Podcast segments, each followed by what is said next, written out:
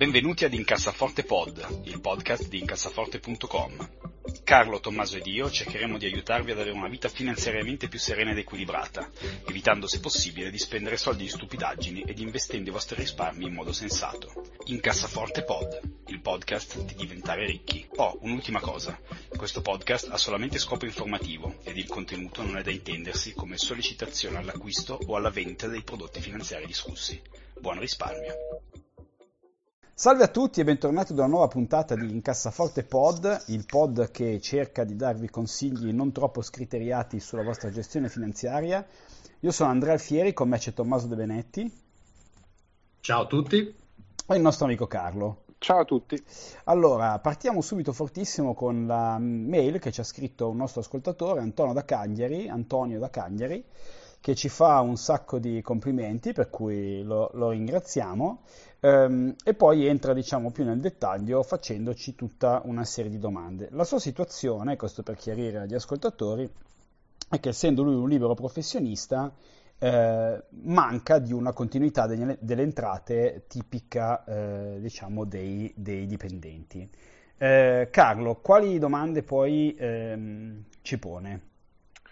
Allora, eh, il nostro amico Antonio ci fa eh, essenzialmente una domanda riguardo a come riuscire a costruirsi un piano di risparmi lavorando come freelance, mm, dicendo che ovviamente il problema per lui soprattutto sono le spese impreviste oppure le mancate entrate dovute al fatto che i clienti a volte non pagano, bisogna rincorrerli, eh, ci sono poi tutta una serie di ci sono le tasse da pagare, gli anticipi delle tasse, le controtasse, le sottotasse eccetera, eccetera, eccetera. Quindi giustamente lui dice ho eh, una certa difficoltà a, a riuscire a, a, programmare con continuità un, un, piano di risparmio e dice che ha guardato anche diverse, diverse soluzioni che ci sono sul mercato. Eh, finanziarie, bancarie, assicurative, ma non ha trovato una cosa che fa il caso suo eh, effettivamente il, il, problema c'è perché se non c'è una, una, una costanza, non, non, si riesce a versare in maniera costante, diventa poi difficile, soprattutto negli anni, non rimanere indietro con, eh, con le forme di, di, di, risparmio che si è scelta. Eh, quello che posso consigliargli in questo caso, eh, secondo me le strade sono due o agire totalmente con il, con il, fai da te e quindi farsi un eh, piano di accumulo con un ETF o con altri, mm, con altri profili azionari, azionari obbligazionari come abbiamo visto negli episodi precedenti, eh, magari non eh, con una schedulazione non mensile ma qualcosa che sia più, più facile da, da gestire, magari un trimestrale o un semestrale. Oppure eh, l'altra strada, se si vuole invece affidare a qualche prodotto diciamo preconfezionato, naturalmente sempre cercando di scegliere cose con capitale garantito e costi più bassi possibili, eh, ci sono prodotti, eh, i cosiddetti fondi di pensione, che ti permettono di detrarre fino a 10 milioni di, delle vecchie lire, cioè 5.164 euro i soldi che metti da parte. Eh, il vantaggio di questi prodotti è che li apri con un investimento iniziale 250-500 euro, poi non ti arriva nessuna rata da pagare, semplicemente quando ce li hai fai un, fai un versamento e, e, basta. Sì, io Quindi vorrei aggiungere... in qualche modo. Sì, io vorrei aggiungere una cosa, è chiaro che eh, quando uno fa il freelance è molto più difficile eh, pianificare perché eh, rispetto a chi invece ha uno stipendio mensile come, come il sottoscritto. Eh, però proprio per chi appunto non ha entrate costante, secondo me è fondamentale cercare di pianificare il più possibile, eh, nel senso che comunque eh, il 90% per mia esperienza delle cosiddette spese impreviste non sono in realtà spese impreviste, ma sono delle spese eh, non ricorrenti, non sistematiche. Cioè l'assicurazione dell'auto non è una spesa imprevista, è una spesa che capita una volta all'anno di cui le persone si dimenticano. Eh, quindi nel, nel ma- nella, nella stragrande maggioranza delle situazioni, con un po' di pianificazione, anche con la difficoltà appunto del, delle entrate erratiche tipiche del freelance, si può provare comunque a fare una pianificazione. Eh, io, su... scusa Andrea, sì. perché io mi sono trovato in questa situazione di recente, no? ho lasciato il mio lavoro precedente ad agosto, adesso sto facendo il freelancer, eh, ho, i miei clienti e continuerò mm, boh, fino a data da destinarsi finché non mi offrono un posto a cui non posso rinunciare, penso. Eh, ha, ha, ovviamente dei vantaggi fare questa cosa, che insomma ci sono delle cose che mi piacciono, delle cose che mi piacciono meno, dove ovviamente hai meno sicurezza economica, però alla fine non è che, che, hai così tanta meno sicurezza economica rispetto a un lavoro normale, perché comunque anche un lavoro normale si possono sbarazzare di te nel giro di due settimane, un mese, però cioè non è che hai il posto assicurato per tutta la vita, perlomeno non credo sia più così nemmeno, nemmeno in Italia. No, assolutamente. Uh, eh, eh, allora, io uh, alcune cose che, che, vorrei dire. Uno, mi ero posto un obiettivo di investimento quest'anno, una certa cifra che ho raggiunto, eh, che avrei voluto doppiare, però a causa del, del licenziamento ho pensato più uh, cioè è stato più opportuno per me fermarmi, dire va bene, la quota che avevo in mente l'ho raggiunta e adesso mi ricostruisco un margine di sicurezza che si è andato a erodere un po' nel tempo.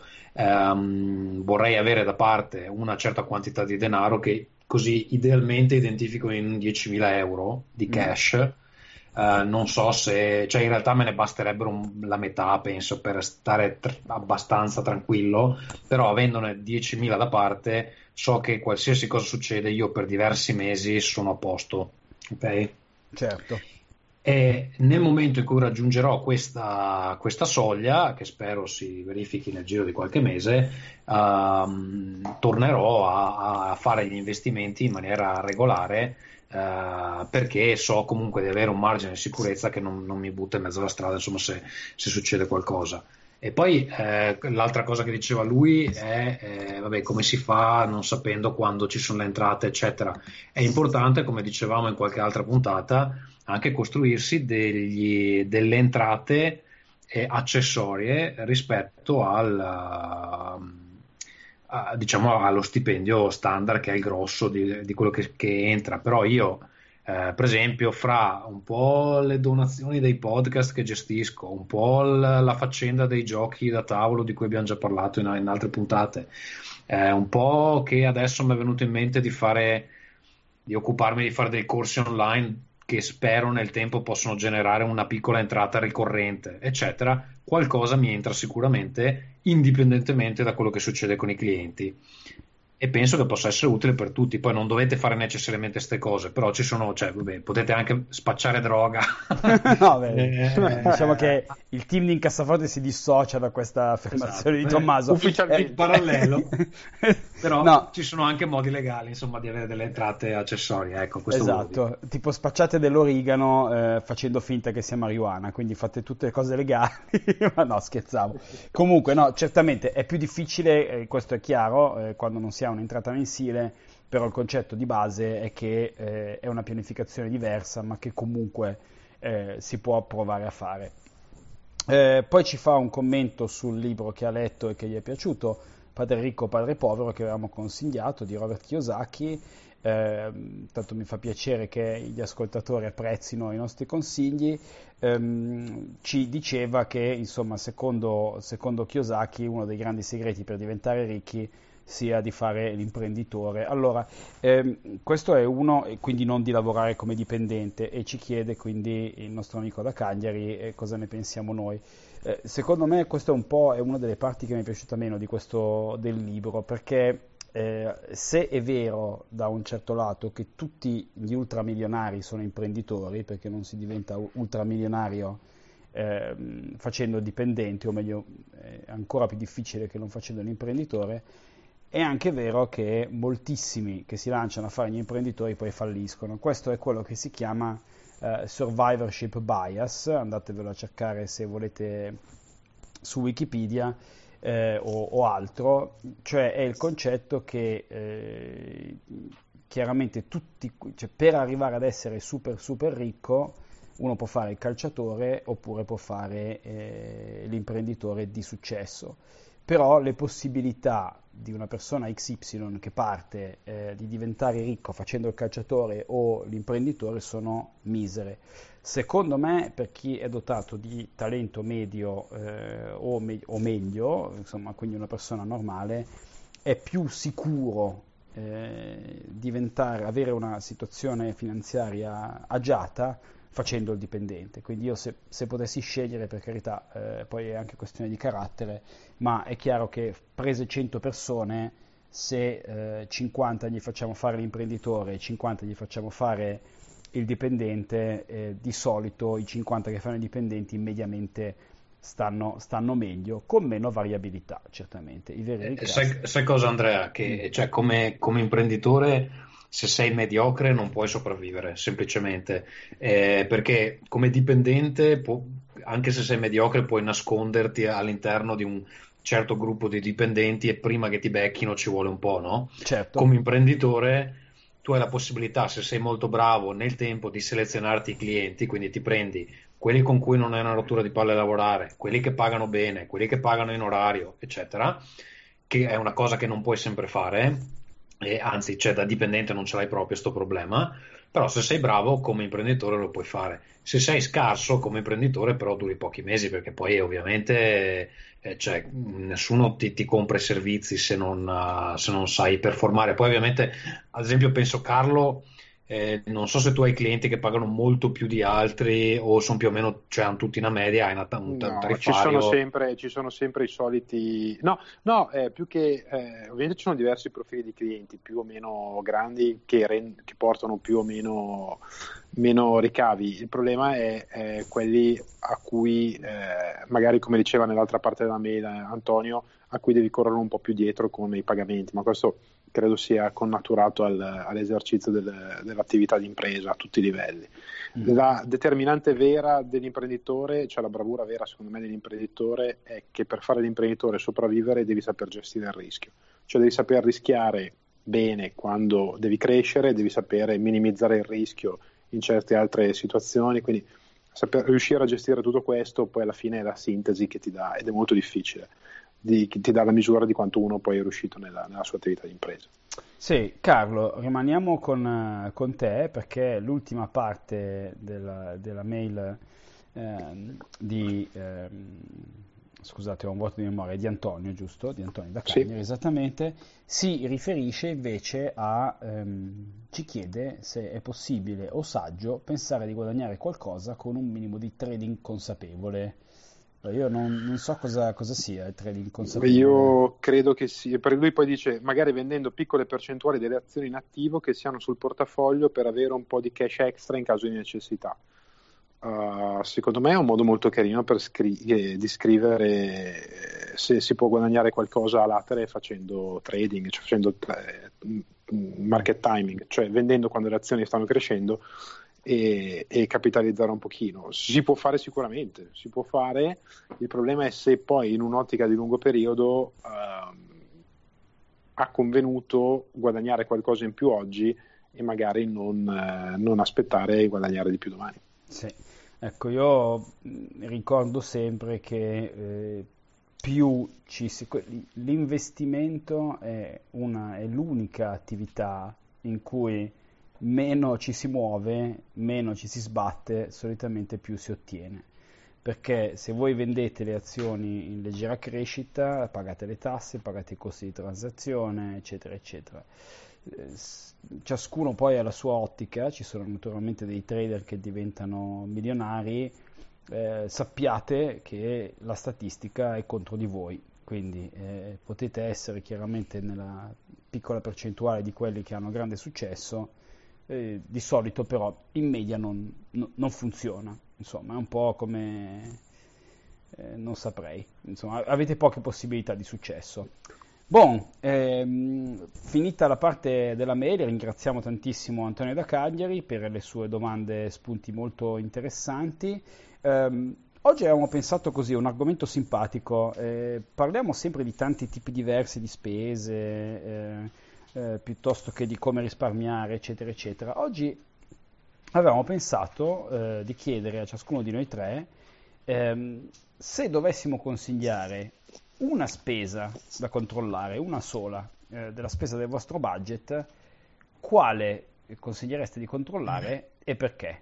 Tommaso, cominciamo con te. Tu che spesa consiglieresti di controllare ad un novizio del risparmio e perché?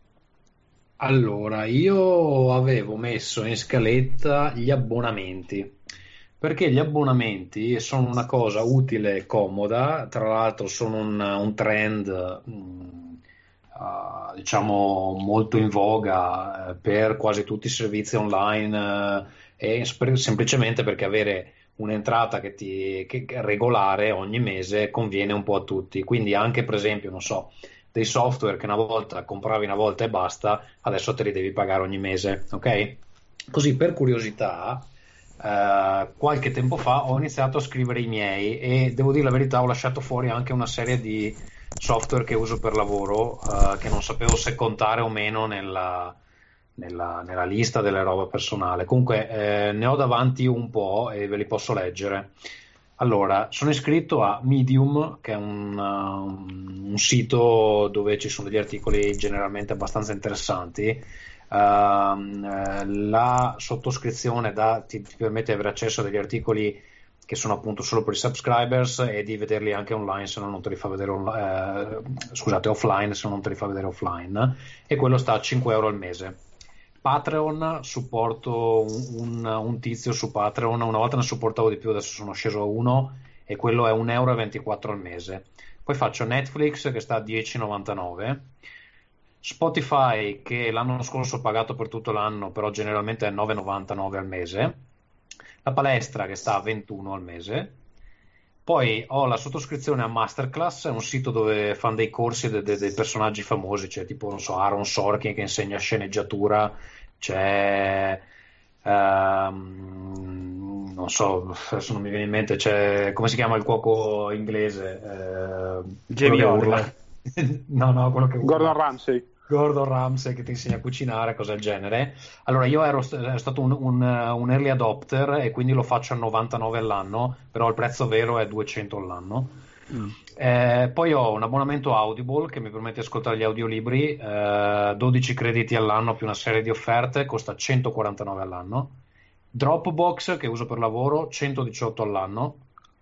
Grammarly che mi serve per scrivere in inglese, è una specie di servizio che ti controlla i testi e, e, e, non è che te li corregge, però ti dà dei suggerimenti su come migliorarli ed è sicuramente meglio, non so, del, del correttore di Word, per intenderci, quello sta a 49 all'anno. iCloud che ti serve per le foto su, su, sugli iPhone, sugli iPad, eccetera, eh, 12 euro all'anno. Poi ho Adobe Cloud che mi serve come il software tipo Photoshop, InDesign, tutta quella roba lì, 49 all'anno e poi c'è l'abbonamento con la PlayStation di, del PS Plus a 59 all'anno e ce ne sono un paio che sto lasciando fuori che adesso in questo momento non mi vengono. Sì, Però, cioè, to- totale siti... praticamente un, una macchina sportiva ogni anno. Esatto. Quindi eh, devo dire che, che listandoli così, facendo la lista, ho iniziato a chiedermi effettivamente mi servono tutti, potrei fare degli abbonamenti un po' più bassi, magari scalare, cioè per esempio non ho contato qui il telefono, la, eh, l'abbonamento della linea internet, tutte queste cose qui. Sì, e perché poi, quelli poi sono, cioè, internet oramai è considerato da me un bene di prima necessità. Cioè io, è, come la, è, come la, luce elettrica. Se io, no, è più importante. Cioè, se, io, se, io, dovessi scegliere tra internet e usare solo lampade a olio, cioè sicuramente... cioè... ecco, devo dire che io ovviamente uso più servizi della media perché, vabbè, eh, è così. Beh, è anche il tuo campo di lavoro, quindi eh, ci sta. I quelli di lavoro io li conterei fino a un certo punto, nel senso che se ci devi lavorare ti servono. Però sì, sommandoli tutti sono dei bei soldi ogni mese, credo che ogni mese facendo la media, adesso non ho ancora calcolato la media, ma sono sicuramente più di 100 euro al mese che mi vanno via solo di roba a cui sono abbonato. Eh sì, io credo che la, gli abbonamenti abbiano, eh, è, un, è un, diciamo un processo, quello che tu hai descritto, io non ho mai avuti così tanti come te, ma semplicemente perché sono troppo stupido per capire la tecnologia e quindi non capisco a cosa servono certe cose e quindi non le acquisto. Eh, ma sì, hanno questa cosa molto sneaky che essendo un costo relativamente minimo è un po' come la goccia che scava la roccia, cioè uno non ci pensa, dice sì vabbè che cazzo dai 10 euro al mese, poi ne aggiunge uno, ne aggiunge due, ne aggiunge tre, effettivamente poi alla fine risultano essere i bei soldi. Eh, Carlo, se non hai commenti... Eh, Passiamo al No, no, io so- sottoscrivo, tutta, sottoscrivo, tutta, la linea perché effettivamente gli abbonamenti sono, come dici tu, sneaky, 2 euro, 3 euro, 5 euro, poi alla fine dell'anno ci fai un weekend eh, in qualche capitale europea probabilmente, e anche di più. Beh, de- deci allora la tua. Qual è, qual è la io, eh, io, A parte gli abbonamenti, ma io vado sopra gli abbonamenti per cui spendo comunque delle cifre abbastanza considerevoli, con eh, delle cifre oscene per ristoranti, aperitivi e uscite in generale. Ma questo perché, eh, un po' vabbè, perché anch'io, essendo un freelance, a volte capita di uscire col cliente, offrire il pranzo, offrire il caffè, offrire l'aperitivo, ma eh, mentalmente li, li, metto da un'altra parte, cioè li metto proprio come, come costi relazionali per, per lavorare. Però anche a livello personale devo dire che essendo praticamente rimasti la mia eh, unica fonte di evasione e di divertimento quando sono in città, cioè la maggior parte del tempo, eh, vado, vado, a spendere parecchio. Se conto che esco a cena una volta a settimana tranquillamente, eh, a volte anche due, okay. due o tre aperitivi tra pranzi e cene nel fine settimana, alla fine dell'anno sono, sono parecchi soldi. Eh, devo dire che da una parte però eh, sono rimaste, io, io, li vedo un po' anche come una spesa mh, sociale di, di, comunità, di divertimento, quindi non solo il fatto di mangiare il piatto di pasta fuori casa quando potrei cucinarmelo da solo. Tante volte uscire a cena o, o fare l'aperitivo magari è l'unico modo per, per vedere gli amici, per stare insieme eccetera, perché sennò con, con la vita di tutti diventa magari difficile trovarsi. Però effettivamente, soprattutto al nord, se, se vivete al nord eh, in Italia piuttosto che al sud, è, è una spesa insomma, abbastanza, abbastanza rilevante. Per dire, l'altro giorno ero in centro a Milano per, per, un corso di formazione, sono sceso vicino a Piazza Cordusio in un bar, ristorante, mi sono preso un piatto di, di pasta, dei paccheri alla norma e me li hanno messi fuori a 14 euro. Adesso probabilmente, cioè, ecco, vi lascio immaginare, cioè, quello, mezza minerale e un caffè, ho speso 20 euro. Adesso, sì. francamente, eh, eh, ecco, eh, lì veramente vale la pena di, di portarsi il tramezzino da casa. Sì, a, Cat- a, Catania eh, fanno un, un pranzo. Sì, probabilmente avrei, avrei, mangiato una settimana. ecco, esatto, e molto di più, peraltro. Sì, anche molto, molto meglio. Molte più cose, esatto. Quindi eh, sicuramente per me sono, la, la, cosa da tenere sotto controllo sono, sono gli aperitivi e il, mangiare fuori. Ma ti faccio una domanda provocatoria. Sì. Eh, perché anch'io, come te, eh, ero un grande... A me poi, scusa, piace tantissimo mangiare fuori, devo dire, a me proprio piace. Eh, però vabbè, eh, no, beh, certo. Io, anche io come te spendevo moltissimo, poi in, questo, in, questa categoria, poi piano piano ho iniziato a internalizzare, un po' perché sono diventato misantropo e un po' appunto per questioni di risparmio, ma avevo iniziato con gli amici a trovarci principalmente a casa, a fare la stessa cosa, eh, ma con dei costi decisamente differenti. Eh, tu hai pensato a sta cosa? Non c'hai cazzo di cucinare? No, non sono assolutamente capace di cucinare. Al limite posso dire che ho cucinato e passare prima in gastronomia. Questa è una cosa che Vabbè, è, un mio, è un, è un classico. È un certo. di, ah, ma che, che, buona questa cosa Però, particolarissima che hai fatto io Messi. Cioè. Su sta cosa dei pasti vorrei dire una cosa io. Cioè, adesso uh, chiaramente Carlo lui va a mangiarsi nei ristoranti fighi di Milano e quindi spende... No, no, no, no, non spendo tantissimo tantissimo. Però cioè, cioè, com- come c'è? anche la pausa pranzo normale, adesso in Italia probabilmente è un po' più morigerata, però io oggi ero da un cliente, voleva andare da Pizza Hut, gli ho detto bene andiamo da Pizza Hut, mi veniva ad ammazzarmi, però voleva andare, siamo andati. Cioè, ho speso 12 euro per tre fette di pizza del cazzo, perché che pizza fa Pizza Hut? Eh, 12 euro. Cioè, se lo dovessi fare ogni giorno, in una settimana spenderei 100 euro di, di Pizza Hut. sì, sono belle cinghiate. Sì, sì, no, io in effetti durante la settimana mangio, mangio, sempre a casa, ma anche perché insomma, sia, sia, a pranzo che a cena, eh, ripeto, a parte quando esco con queste uscite con gli amici, devo dire che non spendo grosse cifre sull'uscita singola, eh. mangio però 30-35 euro, che qui al nord 40 quando proprio magari bevi qualcosa in più, quindi non vado nel ristorante fancy da 100 euro, ci mancherebbe. Però comunque alla fine dell'anno su, sul resto, sulla percentuale del mio budgettino anno, mi cubano abbastanza. Mi cubano eh abbastanza. Sì, eh sì no, anche quelli sono... sono... Eh, abbiamo elencato un po' di classici. Eh, io invece cerco di boh, mh, mm, romperò le scatole più del normale ai nostri ascoltatori e suggerisco una spesa eh, che solitamente viene vista come diciamo non discrezionale, cioè come, come assodata e non modificabile, cioè la casa. Eh, tutti noi pensiamo in primis ai vari costi quando dobbiamo tagliare pensiamo alle vacanze, pensiamo magari agli aperitivi, pensiamo, che ne so, alle magliette, ai concerti, eccetera. Eh, rimane che per la stragrande maggioranza degli abitanti del, del, pianeta la casa è il costo principale e rimane che secondo me molto spesso nella grande maggioranza dei casi abbiamo tendenza a, ad avere un, una casa più grande del necessario, che sia in affitto o che sia eh, diciamo, acquistata. Eh, uno non ci pensa e dice, no vabbè, ma insomma magari io eh, sono da solo, mi basterebbe un bilocale, ma insomma magari mi prendo il trilocale, una stanza in più. Eh, se voi abitate a Milano, in zona Milano, una stanza in più vi costa 70.000 euro, eh, che sono, voglio dire, i sanguinosi risparmi che una persona può mettere da parte magari in 15 anni.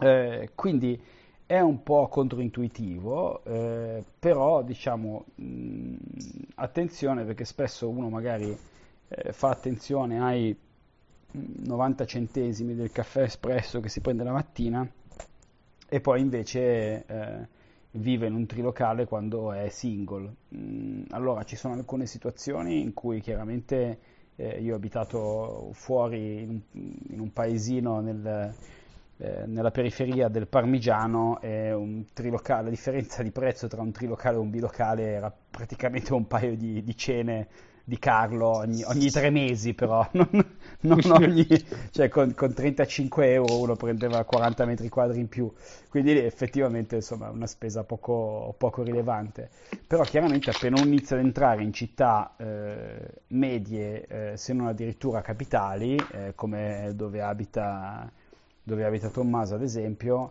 la differenza tra un trilocale o un quadrilocale è, è 100.000, 100.000 euro. Eh, esatto, eh, che sono poi le cifre che veramente fanno la differenza nel lungo termine. Anche perché io non voglio fare il solito rompiscatole, però di fatto eh, adesso la casa serve per proteggerci dalle intemperie, lavarsi, dormire e, e cucinare i pasti eh, e, e, non per tutti, perché molti mangiano fuori quasi sempre, quindi nel senso eh, n- non servono 120 metri quadri da solo, ma neanche in due, voglio dire, ecco. quindi magari pensateci. Boh, basta, ho fatto il vecchio borbottone. Eh, Tommaso, tu hai per caso un provate a fermarmi pronto? Oppure no, mm, dai, abbiamo no, già 27 minuti di puntata. Sì, direi, direi che...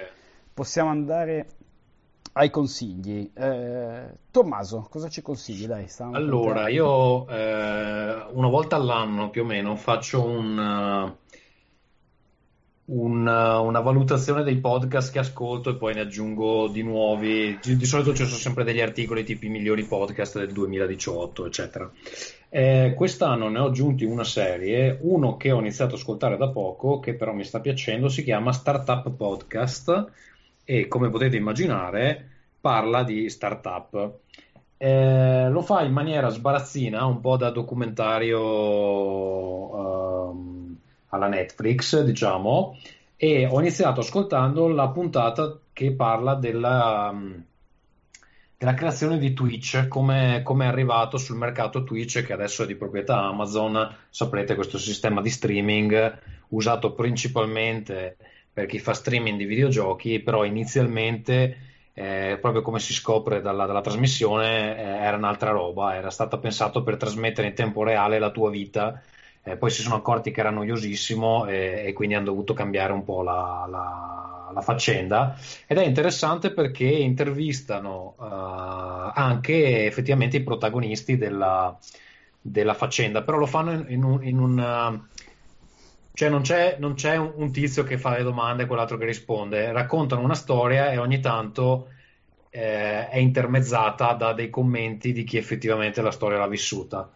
Uh, mi sta piacendo, è abbastanza sbarazzino, le puntate durano mezz'ora e insomma ve lo consiglio, è simpatico. Startup Podcast si chiama. Eh, vediamo se riesco a darvi qualcosa de, di altri... altri mm, no, beh, direi che va bene. Sta- Startup Podcast si trova su iTunes, immagino, quindi solito. Sì, sì, sì, sì. Carlo, tu cosa ci consigli invece? Allora, io vi consiglio oggi un film che si chiama Summer of 84, cioè estate del 1984, che è un film che è stato presentato quest'anno al Sundance Film Festival eh, degli Stati Uniti, eh, nel, che si svolge nel mese di agosto, che è il è un, festival, un, forse... festival, un festival fricchettone, diciamo. Esatto, di cinema indipendente, forse il più famoso, da cui sono usciti tantissimi capolavori. Tra l'altro, tra i fondatori del Sundance c'è niente meno che Robert Redford. Eh, Summer of 84 è un titolo che è un film che, come dice il titolo, parla di. Eh, ambientato nell'estate del 1984 in questa cittadina di provincia eh, americana. E, mh, è una storia di ragazzini del, del 1984 proprio come ce la si potrebbe immaginare, cioè il film è un cliché dall'inizio alla fine, i personaggi sono quelli classici dei film dell'epoca, quindi c'è eh, il ragazzino, tra virgolette, medio, il ciccione, il nerd, il bullo, la vicina di casa gnocca, eh, eccetera, eccetera, eccetera. E eh, ve lo consiglio perché oltre a essere un appunto un, un carosello con, che, che, ti porta quell'effetto nostalgia per quel tipo di cinema se vi piace, ha però una sua personalità perché eh, all'interno di questo diciamo, impianto precostruito gli autori ci mettono dentro un thriller. Ci mettono un thriller che inizia eh, insomma come, come, un film appunto come un film di ragazzini e poi pian piano prende una piega un po' particolare ha un finale sicuramente particolare, interessante, che, che farà pensare al film ancora qualche, qualche giorno dopo che, che si è concluso. Eh, si è conclusa la visione e niente, lo consiglio di tenerlo d'occhio più che altro perché è uno di quei film eh, un po' particolari, molto belli che tante volte magari non arrivano in, uh, in, Italia o in Europa, se però avete un po' di dimestichezza con la lingua il, uh, il Blu-ray è uh, disponibile negli Stati Uniti, metteremo sicuramente il link al fondo della puntata. Attenzione però che se lo comprate i Blu-ray americani sui lettori italiani eh, non funzionano, quindi dovete avere un lettore americano, un lettore modificato o guardarlo su PC o aspettare che arrivi su Netflix o qualcos'altro. Eh, pensa che quando io penso Summer of 84 mi viene subito in mente Ride the Lightning eh, dei Metallica perché io cioè, associo gli anni 80 proprio agli album metal che sono usciti in quel periodo. Eh... a me viene in mente Summer of 69 di Brian Adams. No? ma, ma, perché tu sei, sei, un giovane normale Tommaso a differenza mia che Beh, Brian Adams ha 70 anni ormai però. E eh, vabbè sì però anche noi non siamo più giovanissimi ti do questa triste notizia. Ehm, dunque il consiglio mio della settimana invece è un libro libro che si chiama Tap Dancing to Work, um, che è un libro scritto da una signora che si chiama Carlo Loomis, eh, che è una don- donzella, che è praticamente diciamo, la biografa eh, ufficiale di Warren Buffett, è una signora che scrive per Fortune, ha anche lei, come tutte le persone che gravitano intorno a Warren Buffett, circa 196 anni ed è una, una, collezione di articoli scritti dalla Carl Loomis eh, su, principalmente su Fortune che descrivono momenti importanti o interviste fatte in momenti importanti a Warren Buffett.